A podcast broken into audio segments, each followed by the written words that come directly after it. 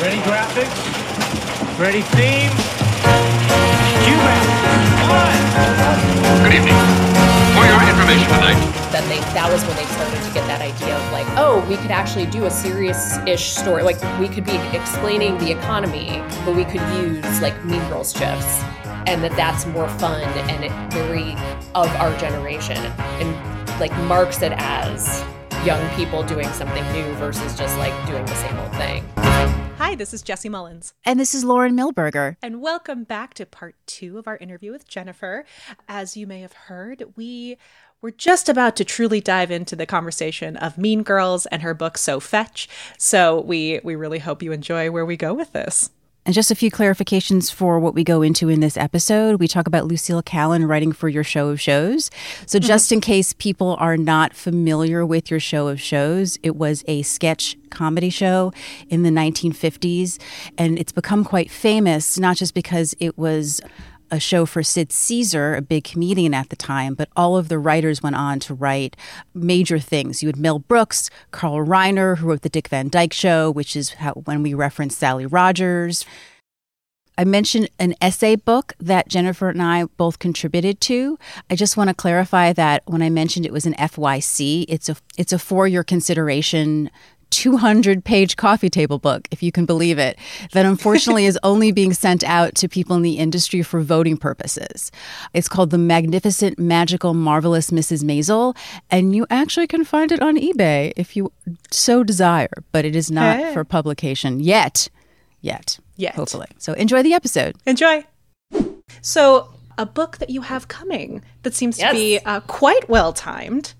So Fetch. It is weirdly well timed i have to tell like the secret is we didn't know it was quite Yeah. this well timed Oh, you didn't? Wow. What serendipity. It's a little weird. We actually moved our date first before oh. they. I, it was very weird. Anyway, neither here nor there. It's happening all concurrently. And yes, so my next book is about Mean Girls, the movie. And it is its 20th anniversary. So, in that sense, it is not probably a total coincidence that we are Wow, that is bananas to think about. it's a little much. It's a Yeah. little much. Time is slippery. And on the other hand, a lot has changed. So it's it's you know a lot has changed in that time, and it was something that I kind of almost didn't realize until I was writing the book how much you know things were very different. Like technology was different. Like Facebook had just been invented. Uh, you know, cell phones were not ubiquitous or all powerful. You know, still kind of we were having a very like women in comedy moment. That's right around that. That's like right before that time of the infamous Christopher Hitchens, "Are Women Funny?" Actually, Christopher Hitchens was like, "Women are not funny," and then I always say like I always feel like as if on cue, it's like he put out that essay, and then something like three weeks later, we had just like women. It was just like you know Tina Fey, Kristen Wiig, Amy Poehler. Like it was just like this endless barrage then of women answering that and being like, "No, I think we are. I think we've got this." Women were funny. Women were so ubiquitous, and like I would argue that era of Saturday Night Live was the first time Oh that women gosh. just Oh, like yeah, took it over massively. and were like, Dominated. actually, we got this. Um, the women were by far the standouts and the funniest, and I think that Yep. Probably still holds true. But we just went through this era of like the Kristen Wiggs and Amy Poehler's Mm-hmm. and Tina Fey's and on through, and you know all the way through to like Kate McKinnon. Um, and it just i this this is like right at the beginning of that mean girls to me is right at the beginning of that and weirdly at the time right at the beginning of us not even totally knowing tina fey's full powers it was like Yeah. she was head writer and was the first woman um, which she doesn't like to talk about but it's true. And you know so that was we knew that and she was doing weekend update with jimmy fallon at the time. And she had become a real um, you know she had become famous for that. And i have to tell you just like i think you will appreciate this more than most people going through kind of the old clips of the time and seeing the way people wrote about Tina Fey, which I didn't expect to see so much sort of weird objectification of Tina Fey. Yeah. Um, but th- like people could not calm down about her glasses. Hot Librarian. It was like the rise Like- of that all over again. The men were very excited about her glasses in a way that I did not fully remember or expect. I mean, there were so many glasses puns. It's like, well, woman had never worn glasses before. and at some point in one interview, someone asked her about them, and she's like, well, I need them to see the cue cards. and I was like, what a weird thing to have to say. Where they're like, well, so did you mm. like engineer this whole image how and whatever? and she's like, things on no, your How could they not signify that you're an absolute uggo? right. you know? like truly did not expect the level of you know of intensity with that too. It's just like we were really garbage to women. I mean mm-hmm. historically in general but the 2000s were actually a Oh, what a time. point. Things were very Yeah, very really bad, bad. between like the tabloids mm-hmm. and just even the new york times or who you know like just normal places. Mainstream publications were writing this way about her. And I mean, the way she would have to just kind of be like, I guess this is great that I'm famous, you know, like, you know, now she's such a giant and so respected, and I don't think people would dare. But it was just very interesting to see that. But I think this movie is such a hallmark in terms of just like introducing the Tina Fey comedy style to the world. And I think it is the most influential or one of the most influential comedy writing styles of the last 20 years. Everyone tried to do it after she did it. No one can do it as well. Mm-hmm. I just recently learned it's she's it somebody did the math on 30 Rock and it's something like 7.44 jokes per minute. Jeez. Um, so that's more than one per, one every 10 seconds. yeah. That tracks though. That It makes was- sense. I hadn't thought about it, but like you said that, I went, yeah. I'm curious, first and foremost, have you seen the musical before? I've seen the stage musical twice. I'm about to see the movie musical, but I haven't yet. Aren't we all? Um, but I am curious because, you know, the great timing is that I love the tagline, Get in Loser, we're going back to tw- 2004.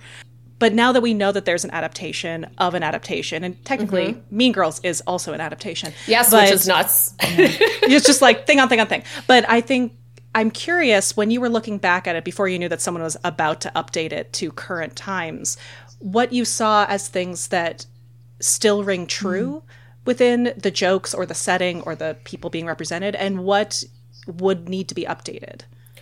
Well, I would say, um, I mean, I, think that most of the updating, this is an obvious prediction, but I think most of the updating is going to be kind of, you know, to make it feel more appropriate for 2023.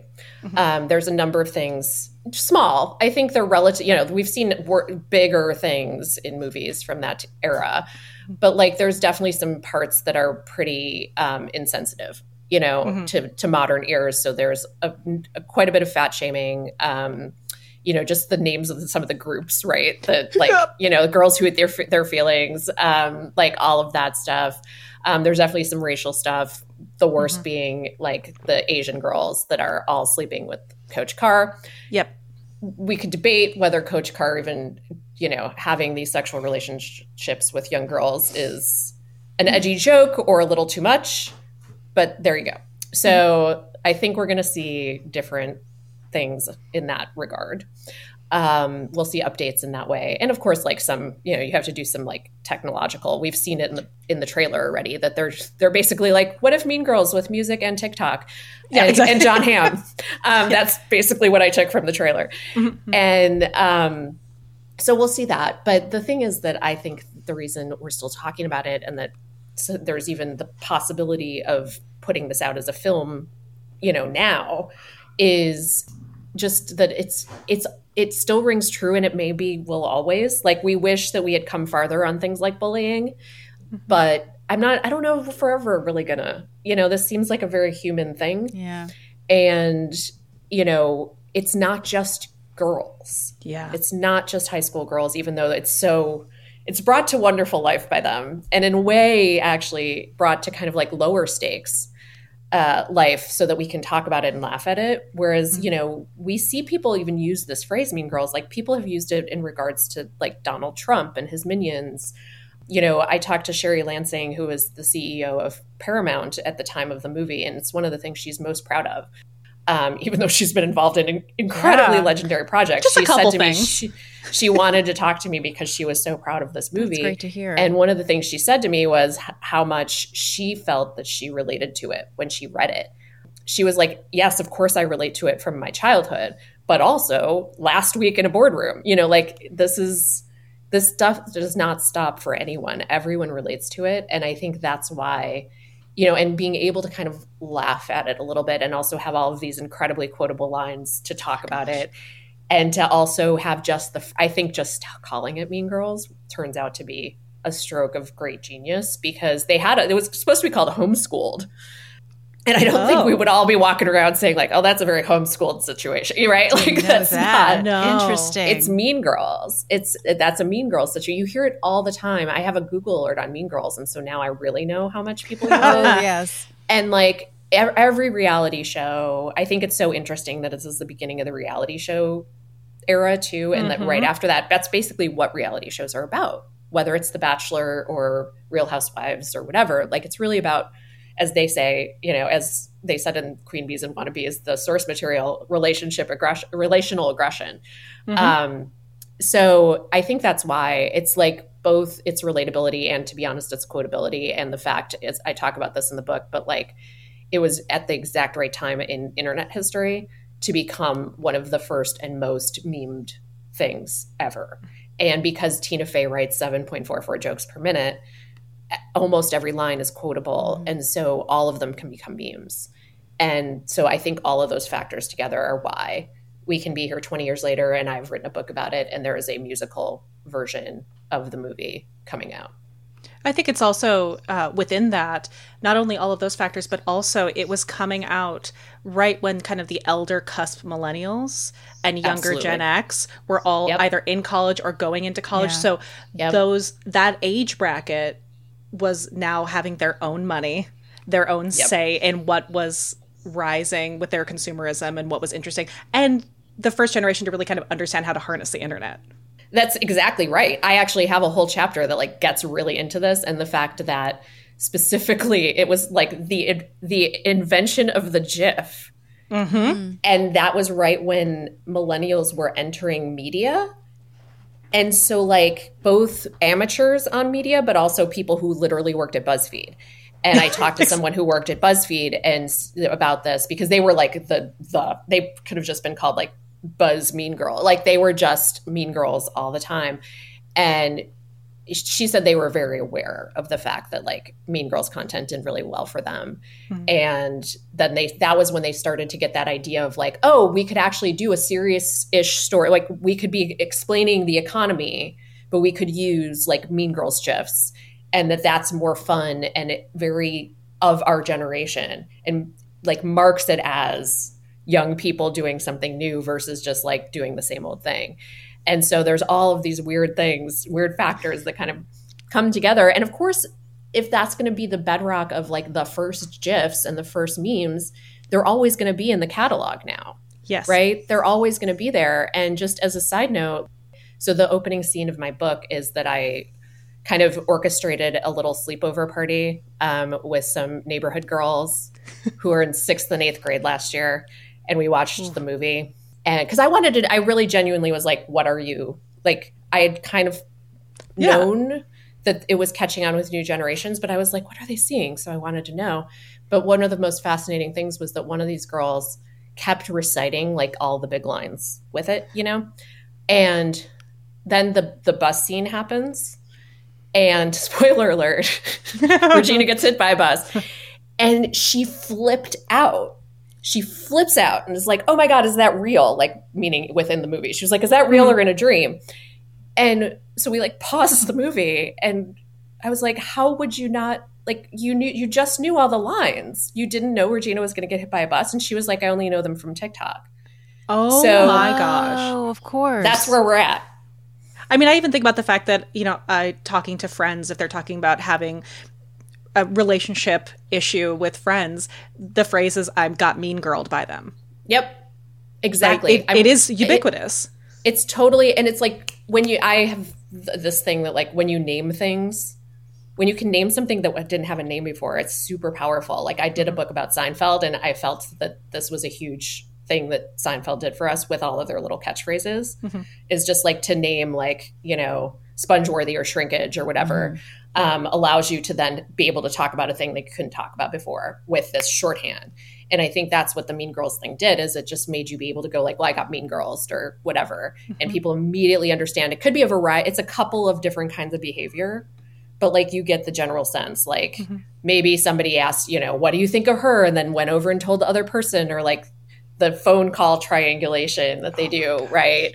I, I'm reading a memoir where that literally happened to this woman. She's just talking about how she, like somebody did the thing, the sneak attack with the friend on the other line, and said like, "What do you think of so and so?" And then I- the girl said bad things. Yeah, exactly. It's just like this is this is just a thing that exists, and you know, Queen Bees and Wannabes sort of cataloged it in this nonfiction form, and Mean Girls made it funny and fun to watch, and with great 2000s fashion. Oh yeah, that's the part I'm actually really excited to see is what they do with the fashion in the new movie because so uh, much of that too. fashion is back. Yeah. Yeah. So now I'm like, how much is it actually going to quote unquote look updated to my eye? Because it's going to look like things I was wearing right. 20 years ago. Yeah. Yeah. It's it's a totally different team, so I'm very interested to see like aesthetically and all that because I mm-hmm. also think they're really trying to distinguish it. I don't, I don't know if you've seen the, the first version of the the trailer that upset With everyone no I music? know. The one the one that says it's not your mother's Mean Girls. That's the part like- that yeah. everybody flipped out about. They were like, "Who's who is the mother in this situation?" Whose mother are you talking I know about? I am not the mother. I was mainly just like, I thought it was a musical. It's a musical, right? Right. I got so many texts from people that were like, why are they remaking Mean Girls line by line? And I was like, they're not. It's a musical, but you wouldn't know it. It Oh, was so bless 'em. weird. Bless them. I So know. you, you may have answered this a bit, but for a movie that, as we've mentioned, is a millennial classic written by a Gen Xer, what do you think its legacy going forward as a film, regardless of the musical, for for the next generation? I think it's really interesting, like, because that was why I wanted to watch it with younger people, is to be like, what is this like? I'm trying to get, maybe, is it like me watching Grease or something? I was trying to like Yeah. figure out what, you know, and I think that's maybe a little bit correct because it's it's like it has an emotional core that's still relatable but also is obviously from a different era. But mm-hmm. i think they kind of like that too. Like i think they like to see you know this older era with very few cell phones and like mm-hmm. she has to make photocopies to get the burn book around right? That's mm-hmm. crazy. You just wouldn't have to do that now. Um, I mean, it's it's hard to know for sure how long something's going to last. It's lasted this long. People still seem to connect with it. It'll be interesting to see how this musical version like does or does not affect that. I have a suspicion that people are still going to go back to the original. I think this is going to be like a novelty thing, and then people are going to still, when they want to rewatch, go back to the original because it's just so iconic and Yeah. specific to a memory. Um, and I guess it's not a memory for the for the new people for the for generations to come. But you know, I think I think it's held up this long, and so you know, I think we will see it continue to hold up. And I think especially it's it's really about that writing. It's really about Tina's writing, and I don't think we would be here talking about it if it weren't for that. It's so much funnier than any other teen movie that came before it. Exactly. And I think that that's so important. Like, I think it's actually a huge service that she did to teen girls because it's it's it's in a way like that's a way of taking an audience seriously. Um, you know, men had things like Caddyshack or you know these things that they quote the Blues Brothers, the things they quote over and over again, Ghostbusters, and I think women have Mean Girls. and then we got bridesmaids. You know, we started trying to, you know, get our Exactly. things eventually. And I think that's really important too. I, I think an argument can be made. I don't like to do the whole like this couldn't have happened without this kind of Sure. argument because it's nuts and whatever. Um, things can happen in any order at any time. But I do wonder if like I do feel as if Mean Girls at least helped to pave the way. Which Bridesmaid I I know for a fact was still like a slog to get made. Like it was still like Yeah. no no no women want to go to the movie. You know we do this all the time. Women want to go to the movies. No they don't. Oh my God, we're so surprised that this made all this money at the box office. Like, great, Um, we are the economy. Imagine. Yeah. Right. I mean, I wonder about like I think I'm writing something about this right now, but I think a lot about this past year and you know the year of Barbie, Bridesmaids, and Beyonce. Uh, not bri- not Bridesmaids. Uh, Taylor and Beyonce. Yep. And it's hard to imagine they can still ignore it, but I wouldn't be surprised. And It's I'm not going to get my hopes up. You're making me realize that I think in many ways Mean Girls was to the the teen 2000s girl experience what one of my favorite movies Galaxy Quest was to Star Trek. It was the we who are within that identity love it because it's we're in on the joke. It's mm-hmm. not just at our expense, Yes. Yes. which I think is probably why it was so powerful to a lot of us because Yes. we can laugh at what we recognize. We're not just a bunch. It's not all the men laughing at how stupid we are. That's right. Or even how bitchy. It's like there's Yeah. all these different kinds of girls in that movie. And so everybody, and I think, you know, it's, you cannot understate the importance, I think, of allowing these girls to be bad. Yes. Essentially, you know, allowing them to be not nice. If you really think back on like teen movie history, that's something we had not seen. I mean, Clueless is the closest thing to this movie, and Cher Yeah. could not be cuddlier. Like Cher is the sweetest thing you've ever seen, and no one's really mean, no one's really bad. Um, but that's kind of the joy of that movie to some extent. But um, Mean Girls really allowed them to be, even its heroine Mm-hmm. goes bad for a while, and it succumbs to the fun of being the queen bee, right? And so, you know, I think that, and also just allowing these actresses to do like, oh my god, I mean, Rachel McAdams. Oh, Um, good. you just So it's good. like one of my favorite things that I learned in this book was that the director Mark Waters told her to watch Glengarry Glen Ross Oh, I love it. and bring that to the character. And when you know that watching it, it's all there. when you just are like, oh, she's just doing Alec Baldwin in Glengarry Glen Yeah. Ross right now, it's so you're like, oh yeah, I get it. That's right. But that's a very different. I do not think that was any kind of direction that Alicia Silverstone got for No. Clueless or any other girl in uh, any other teen movie before that. But that would actually have to take them seriously. It- that's exactly right. It's that's exactly the thing. Is just that you can't. That's the part that's happening here on all levels, and it that comes from Tina. It has to. It's unfortunately a conversation that keeps happening today that we talk a lot about was prevalent when Murphy Brown started this idea of the unlikable female character.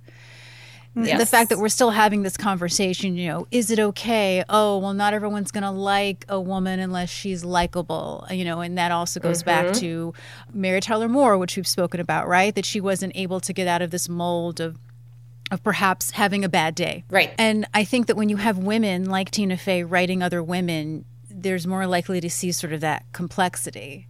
Women are as human as anyone else. And so, therefore, we have unlikable qualities. It doesn't mean that it doesn't make for a compelling character. Yeah, I mean, and I think Regina George is the one that you know sort of is going to stand the test of time. Like someone Yeah. asked me recently, like which which of these characters is like the most iconic, and I think there's just no question that Regina is. And I think you can even see it, you know, just going back to the musical version that's coming out. If you look at those trailers, Yeah, it's her mm-hmm. movie. I mean, Oh, yeah. To, to be fair, Reneé Rapp is going to suck all she's- the air out of a room, no matter what. fabulous. Well, and even the fact that like Reneé Rapp was a replacement, Yes. but she has become synonymous with Regina. Yeah. She's so good. She's so good. I'm really I'm excited for her in this movie for sure. Same. Um, but yeah, like it just shows you. It's, I, I was actually wondering how much we're going to see, you know, Regina George essentially being the main character here. Mm-hmm. Whereas clearly, I mean, I talk a lot about this in the book, but there was a lot of drama over, you know, um, Lindsay Lohan actually wanted to play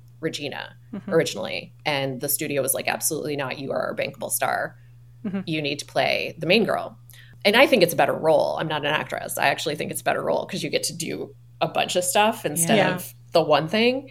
But clearly, Regina's the scene chewing role, and she's going to be. No one's like, oh, Cady Heron. Um, you know, like From an actor's standpoint, I think actually Regina is more satisfying because I think she actually, as opposed to Cady, who you know is the good one that you root for, who goes bad but comes back to being good, Regina, bad person, bad person, bad person, soft underbelly, it's true. gets she gets actual redemption, whereas Cady just goes back to being Cady. So I think there is actually something to Regina having the hero's arc of the she movie. may. You're right. She may be actually be the one who changes. Cady Mm-hmm. like briefly changes and then goes back, but like you're right that she actually has the arc that she learned something and just goes and plays like lacrosse or whatever instead. I have more affection and sympathy for Regina than I do Cady.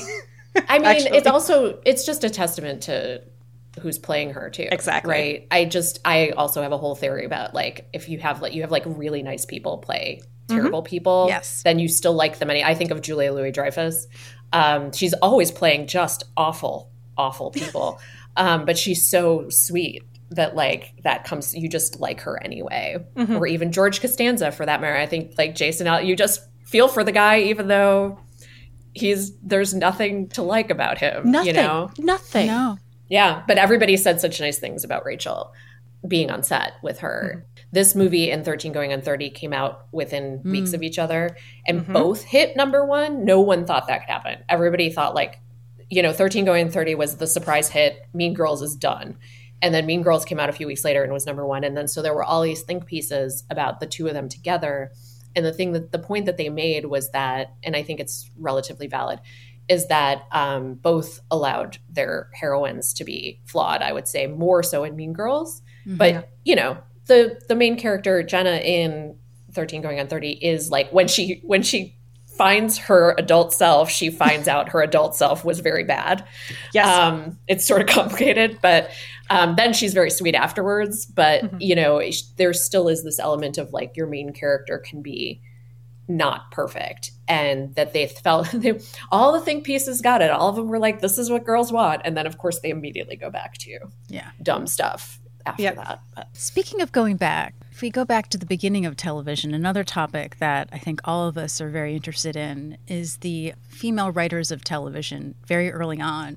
I know specifically uh, you and I were uh, lucky to be, or I think honored personally myself, to be asked to write about this in the context of The Marvelous Mrs. Maisel, particularly someone who I've been fascinated for a long time, Lucille Kallen for those listening, we have probably mentioned her before, but if you haven't, Lucille Kallen wrote for your show of shows, uh, was the only woman on the staff, and oddly enough, has been fictionalized in a number of different venues, I would say. Although I think some people would say that Sally Rogers is probably a combination of her and Selma Diamond, correct? yeah but that's what i think of i like when i think of her that's what i think of Yeah, I think of that as well. Yeah, is- but I've I've seen Laughter on the Twenty Third Floor, which is Neil Simon's play. There's Mm-hmm. uh, My Favorite Year, but little information is known about her. Can you talk a little bit about Lucille Kallen? Yeah, you're right. I mean, there is just not that much. And that's it's so interesting because writing about it in the context of Mrs. Maisel, it's like that was the joke, right? That was the joke on Maisel was that somebody meets her and they're like, "Oh, you must know Lucille Kallen," and she's like, "Well, no, we don't all know each like." Well, you know what's interesting is I did find this really great interview that Lucille did when My Favorite Year became a musical on Broadway, I think in the early 90s. And she's like, there were four of us. Now, she doesn't mention everybody, so she may just be speaking of comedy writers per se, as opposed hmm. to, you know, just there were some also she doesn't mention actors who were also writing as well but the fact that she's like yeah there were like four of us is crazy to think of now right Right. And it and, and in some ways it's like it was a joke when he was like, "Oh, you must know the other female writer." But is it a joke? Like, you know, like I I kind of feel like they would have had to at least they would definitely know of each other. I don't know if they would be friends, and I can imagine a world in which they would feel like enemies. yeah right Um, just because Yeah. it was so, it's like so rare. And at that time, you really would have like the girl writer, and that was your novelty, but that was the best that that we could do, right? Um, that was it. And so you definitely are not going to have two. That would be crazy. And you know, that's so in that sense, I don't know if they would have been friends. And something that struck me a lot, like when in When Women Invented Television, for instance, is how I mentioned there were no support systems for like a single mom, but there were no support sys- systems for like women in television either. And this goes on through the 50s and 60s and really until the 70s when they start to actually have like a women's group in the Writers Guild, for instance. Before that, there was nothing. And so there was almost no acknowledgement of the fact that this was possibly even happening. And they wouldn't necessarily be friends because they were, I think they were too busy trying to survive. And that was sort of what I got. Like, there were, I would have loved if my When Women Invented Television women were all best friends and knew each other. Hmm. But I got the really distinct sense that these women are just trying, we're just trying to survive in the industry. And it didn't even occur to them. That's what's so crazy. It, I have no hmm. evidence that it occurred to them to be like, to, for Gertrude to be like, I should call Betty. Like, I'm super powerful. There's no reason I can't. I should just go talk to that lady who's doing this, you know? Yeah, there were only so many slices of pie. Yeah. So I, I think that they really both were just trying to survive and also maybe, you know, didn't necessarily reach out to each other for a variety of reasons.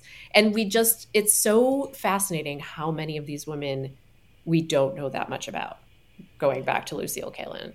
I guess at least she had fictional counterparts, so that's how I imagine her now. Is Yeah, just all written by men, though, counterparts. right? You know, Uh-huh. so I'm so. I think that's one of the reasons why I've become so fascinated with her. Is I I would love to hear her story, and she does have one of those interviews you mentioned, you know, but she never really got to tell her own story in a way.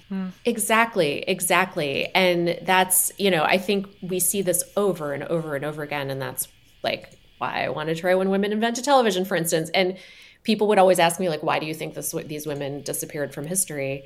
And there's a whole bunch of reasons. Like, there's little factors, right? And the blacklist and all of that stuff. But you know it's there's also just sexism like i can't get around i just can't i wish that weren't true but one example is that like gertrude as we talked about was so huge and then i got this book that was like the definitive book written maybe in a little later like in the 60s about the beginning of television but it was like fresh so i figured you know that when they wrote it they were writing about a thing that had happened just 10 years ago oh here's how television came together and it was supposed to be this definitive thing and I got it thinking like, oh, this is gonna be great research. And then I went and like looked in the index and Gertrude wasn't there. And I was like, how is that possible? and then That's another insane. time I went to do a CNN series, The History of the Sitcom, like to be a talking head on it, Mm-hmm. which I did, and it was great. But they sent me this extremely long list of different things they were going to cover. And I had to be like, you need to put Gertrude Berg here Good. and I don't blame them as much because they were doing that Yeah. contemporaneously and like they wouldn't know because this is the whole point, right? But it's it's fascinating to me that so many of these women, and I think part of it, I mean, this makes I'm my now my imagination is just going here, but on like something somebody like Lucille Kallen, it's like what you know, how was she trying to craft her own image? Did she think it was better to just shut up? not talk about yourself? Did people want to do stories on her and she was like, no, no, no? Like, or was it too early to even for people to even want to do those stories? By the 70s, there's a number of these women where, I mean, like in my Mary Tyler Moore Show book, one of my favorite examples is Susan Silver. You know, TV Guide did a thing on her, and the the headline was the, the writer wore hot pants. Um, Ugh. and she did she did pose in hot pants at her typewriter and it's very cute um, but like we all understand what's happening there and you know she would play the game but maybe there are women who would rather not like a lucille kallen or or was it is it it's weird to think but it's possible that people didn't even want to do stories on like the girl writer Oh, I bet. then so And they called them girl writers. and they called Yeah, them exactly. girl writers That's actually something I was curious if maybe you found out in your research because having been slightly obsessed with this idea, I've I've read a bit, and so watching Maisel when they refer to them as lady writers, I was thrown because I had only heard the term girl writer, but then I thought, well, maybe it was interchangeable. Eh, Did you find if that was a phrase that was used, or was that something that Maisel just used instead of girl writer? Is just sounded better to them? I would. This is just totally me guessing, Yeah. but I agree. I, I'm more with you. Like I think,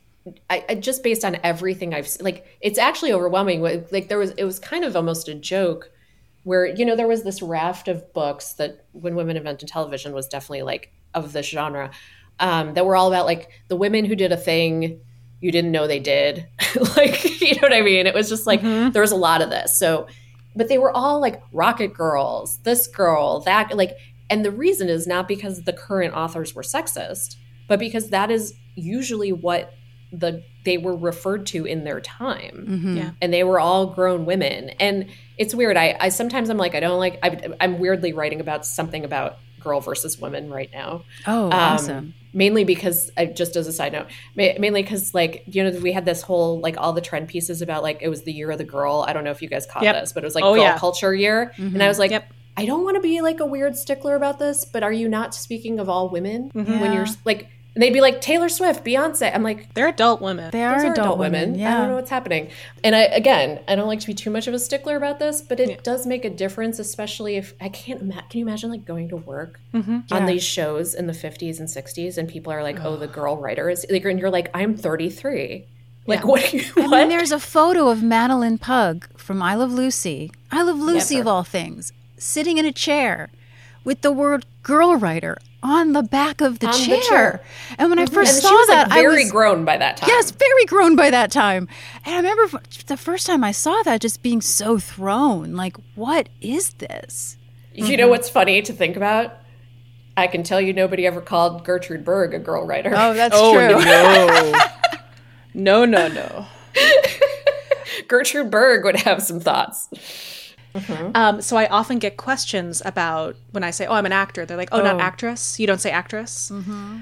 And I mm-hmm. love having that conversation with people who are open to it because I always bring up the fact that if you see a doctor who is female, you you would just say You don't say doctor. You don't say attorneyess. Right. My gender identity has no say in the work that I do. Right. It doesn't change the work that I'm doing. It's that idea of moving from flight attendant to steward. All these these ways that we have slowly adjusted the language, but it all comes from back saying "girl writer," "girl Yep. this." You can girl also just say writer. That's what the you can just say writer. part is like. Oh, and if we must, if you need to say female writer or woman writer, Mm-hmm. at least that would be better than girl writer. But like the fact that all of that happens together and it becomes girl writer is so crazy. Something I, I wanted to bring up that reminded me of something that you mentioned um, before is that I've also done a lot of research on Gilda Radner, and something that Gilda Radner and um, Lucille Kallen, I saw something they had in common was being heard in a room full of men. Just feeling as if literally they couldn't even raise their voices loud enough to be heard over all of these men screaming. Mm-hmm. They volunteered to be the typist or the in Lucille Kallen she would write down all the notes because they knew that that was considered sort of a female oriented type position being a secretary. But what it meant was that they didn't have to raise their voice. They could just write in the jokes. So they took mm-hmm. advantage of what these men thought was not considered sort of a quote unquote masculine job I sort of love those stories that they had to sort of be a little devious to kind of come up with this idea to to get noticed uh, in their own way. It's so crazy. And I mean, a number of women did later go the opposite way and like become writers via first be, being the secretaries. That happened on the Mary Tyler Moore show, which I kind of love. But you have to have a man. Unfortunately, this is male allies. Like you have to have a Yeah. man who notices. And so, like that's what happened on the Mary Tyler Moore show. They their secretary was hilarious, and they were like, "You're putting in good jokes. You should just write a script." But Oh, not every man does that. I'll tell you that much. No, I found this article um, about when Steve Allen's Tonight Show hired two women out of Barnard. And it reads like this: like, look at this diversity hire. We hired two women out of college. Two. Two Count whole women. One, Isn't two. this amazing? It- That's four breasts. There's big deal that they were making, and um, I the only reason I'd heard of one of them was Carol Klein, who was part of the team. The other woman's name was Lois Balk, was mentioned by Lucille in this article as one of the four women writers that she knew. Who also, by the way, Carol Klein also wrote went on to write books as well as Lucille, and I find that interesting that the both of them felt that they had to get out of a male-dominated writers' room to to write. I mean, I don't know if there are other reasons behind that, but they both sort of gravitated. No, I think that's really Yeah. Oh, common. really? Actually, Yeah. I, I can name a number of people who also did that. Gail Parent was one of them on the Mary Tyler Moore show, and Rhoda, who just said, I mean, I think she, I, I could be making this up, but I think that I she blatantly said to me, like, I just had to go do, like, at least this way, I'm in control of the thing I'm writing. Yeah. It was that quote that you had in your essay that made me put those two together as well was um, and I may be butchering it so I apologize but that something I had never heard before where Lucille said that she just was dying to get out of that environment to be able to write without Sid Caesar breathing down her neck. Exactly. Exactly. I mean, and I just like I had always wondered, you know, because I did watch the um, Dick Van Dyke show as a kid. That was also really formative for me too, Same, seeing. Rosemary. I almost thought like this is so weird. Like I didn't even realize there was a historical analog when I first saw it, and because I was a kid and didn't have the internet, so I was just like, oh, that's weird. But you know, she was such a. I mean, I thought of her as kind of a progenitor to the Mary to Mary Tyler Moore. Oh, you know, absolutely. Um, on the Mary Tyler Moore show, that they kind of like paved the way for that, and also Yeah. showed that the men who made that show were at least a little open to this idea of showing this cool woman in their writers' room. And technically, almost like it didn't last very long, but what we know now is a showrunner because she was tapped to do Imogene Coca's show, which I can't really find anything on, honestly, myself at the moment. But I just think of the career that she could have had, and it makes me sad. Whether she, whether she wanted it in the end or not, I, you know, that's up to her, right? But I just it I sort of mourn for that. I know, and I think I think this happens to a lot. Like all of these, what it, it reminds me a lot of with when women invented television. Like a number of publishers rejected it, and kind of the rejections would say things like, "Well, it's kind of a bummer." Like they said it different, but like Ugh. these are kind of a bummer. And I was like, "Yeah, I bet they thought so too." Yeah. Well, there was somebody said something to the effect of like, God, it would just be so much better if they had all like banded together and overthrown the patriarchy or whatever. And I was like, it would, Yeah. wouldn't it? That'd be cool. Be Who knew it fucking only took them? that's Um, great end yeah. of the book. Thanks. yeah, like it just it was. I actually even ended up at some point writing a fantasy swe- scene where the four women did talk to each other and like ate pizza and drank vodka Oh. at Betty's house, um, and like talked about their problems. Betty would have loved it. and because I thought like I, I was like playing around with that. I was like, maybe we should have like a fantasy scene where they do this, and that'll satisfy that urge, but kind of also show that like this couldn't happen at that time. But I think a lot of this too has to do with the fact that these stories are bummers. We wish that every story was like a lifetime movie where someone bucked the system and won and it was Yeah. super empowering. But the fact is that it's hard. And some women just were like, oh, whatever, I'm just going to go write books and have children or like whatever. Like it's just too hard. And so that make ends up being that we don't tell their stories because they're not the structure of the story. I, I love the idea of the fantasy. It's very uh, Top Girls, the play by Caryl Churchill. That like opening scene of like, what if Exactly. this had happened?